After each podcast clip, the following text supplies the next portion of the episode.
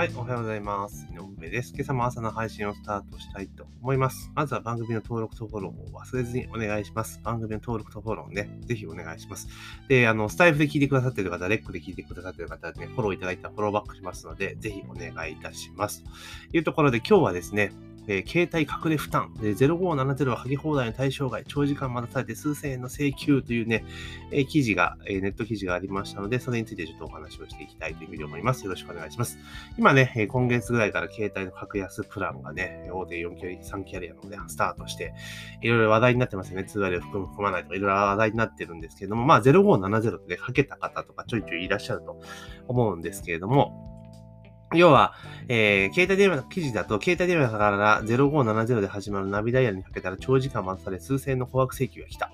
ってやつですね。えー、そういう記事があったわけですね。で、これやっぱ勘違いされてる方やっぱ多いんだなと思って、あの、0570ってなんか、あれじゃないですか、こう、繋がると、この、なんか、通信、通話は何分ごとに何円の、えー、通話料が発生しますって入りますよね。で、相手先に繋がった瞬間からなんか課金が始まるみたいなんですよね。で、結構この0570って問い合わせ系に使われてるケースがすごく多いじゃないですか。だから、あの、通話料結構すぐね、済めばね、OK なんですけど、待たされるとかなるとえらい、どえらいことになっちゃうんですよね。よくあるのが、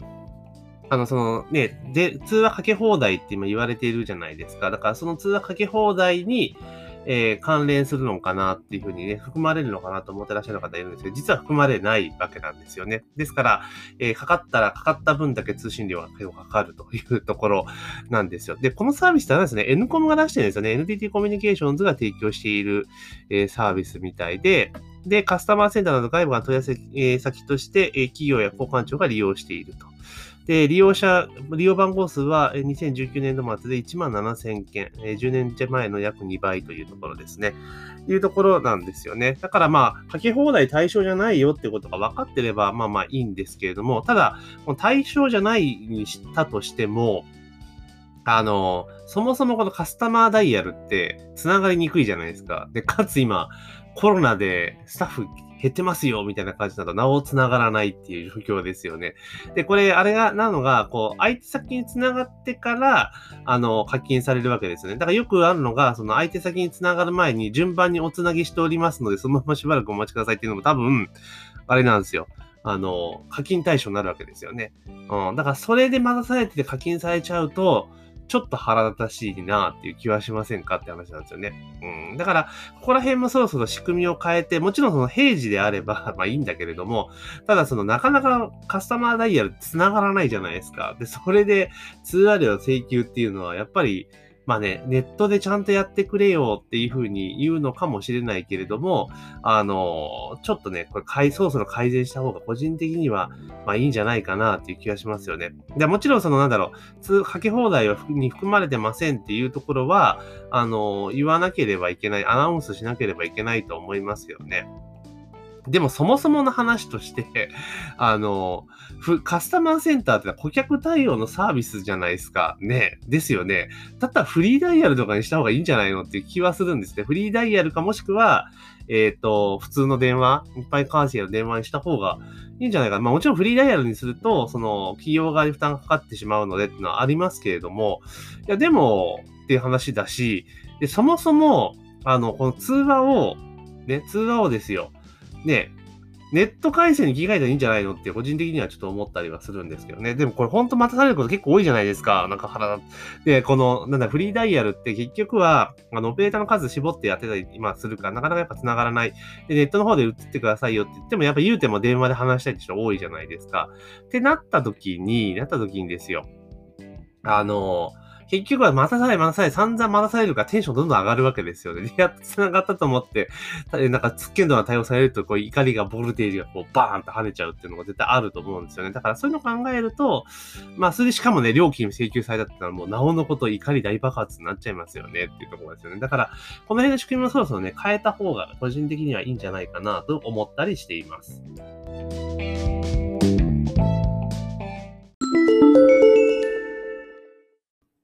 はい、ここでですね、お知らせが、え、2つあります。1つはですね、え、この音声配信系の情報をですね、え、LINE でね、えお届けすることをね、しまして、新しく LINE のアカウントを、え作りました。概要欄にですね、LINE のお友達追加リンクがありますので、ぜひね、そちらの方に登録をしておいてください。で、そちらでですね、え音声配信にするにはどうやったらいいのかっていうことをね、今後どんどんどんどん、あの、音声配信に関連した情報を特化して、えお話をしていきますので、えぜひですね、そちらの方の LINE の方にご登録をお願いします。で、2つ目はですね、ですねえ音声配信の勉強会っていうのをスタ、えっ、ー、と、ストア化でやっております。で、実際そこのね、え講座の中でワークをして、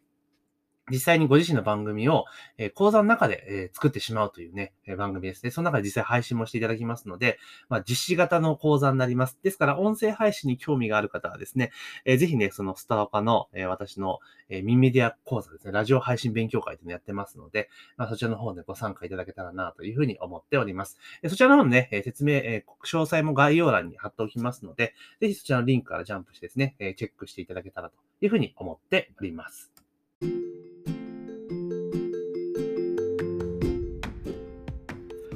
じゃあどう変えていったらいいのかっていうことを考えた場合に、もう今だってズームとか LINE とかでネット回線使って通話するのは普通じゃないですか。ね。そしたらだって別に通話料かかんないわけですよね。で、しかもあの、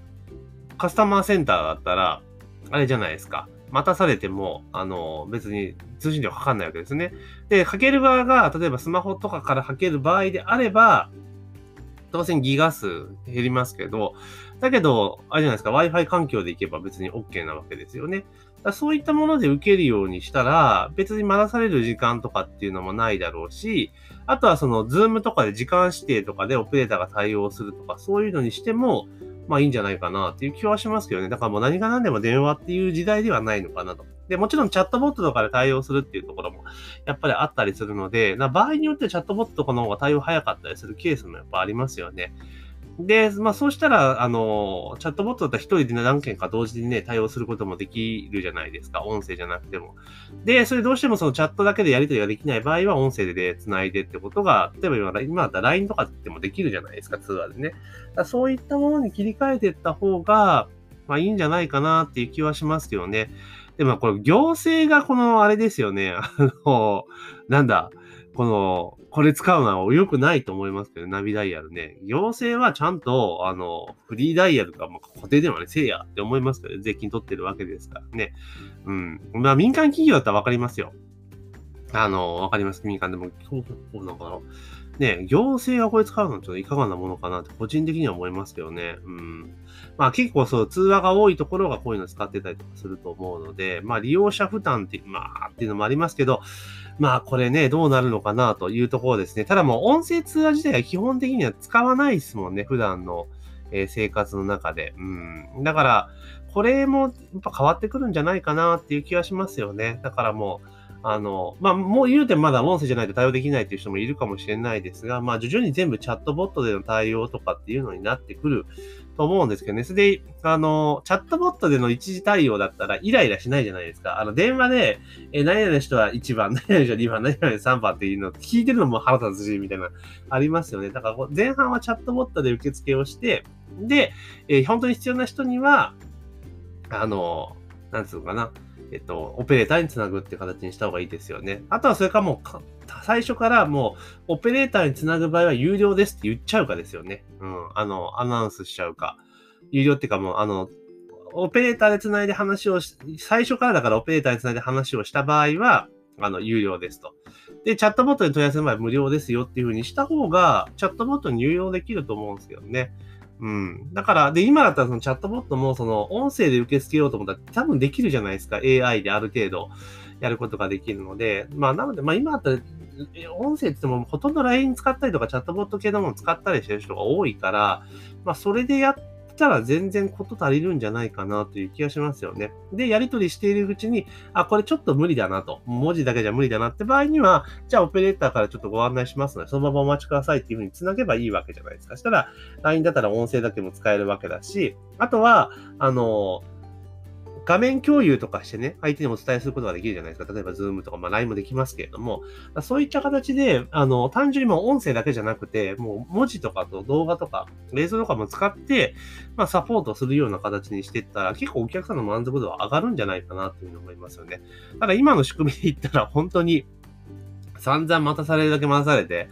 うん。で、対応悪いわ。対応悪くはないんだけれども、マニュアル通りペントの対応で、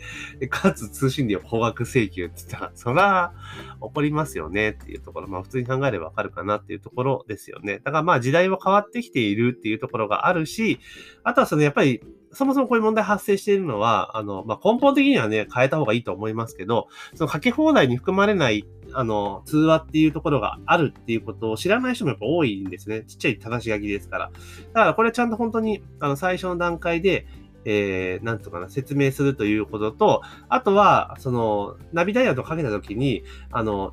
一部携帯、一部通話に関しては有料になりますよってちゃんと例えば、えー、携帯、えー、スマ、携帯電話会社のかけ放題プランの適用外になりますがよろしいですかとか、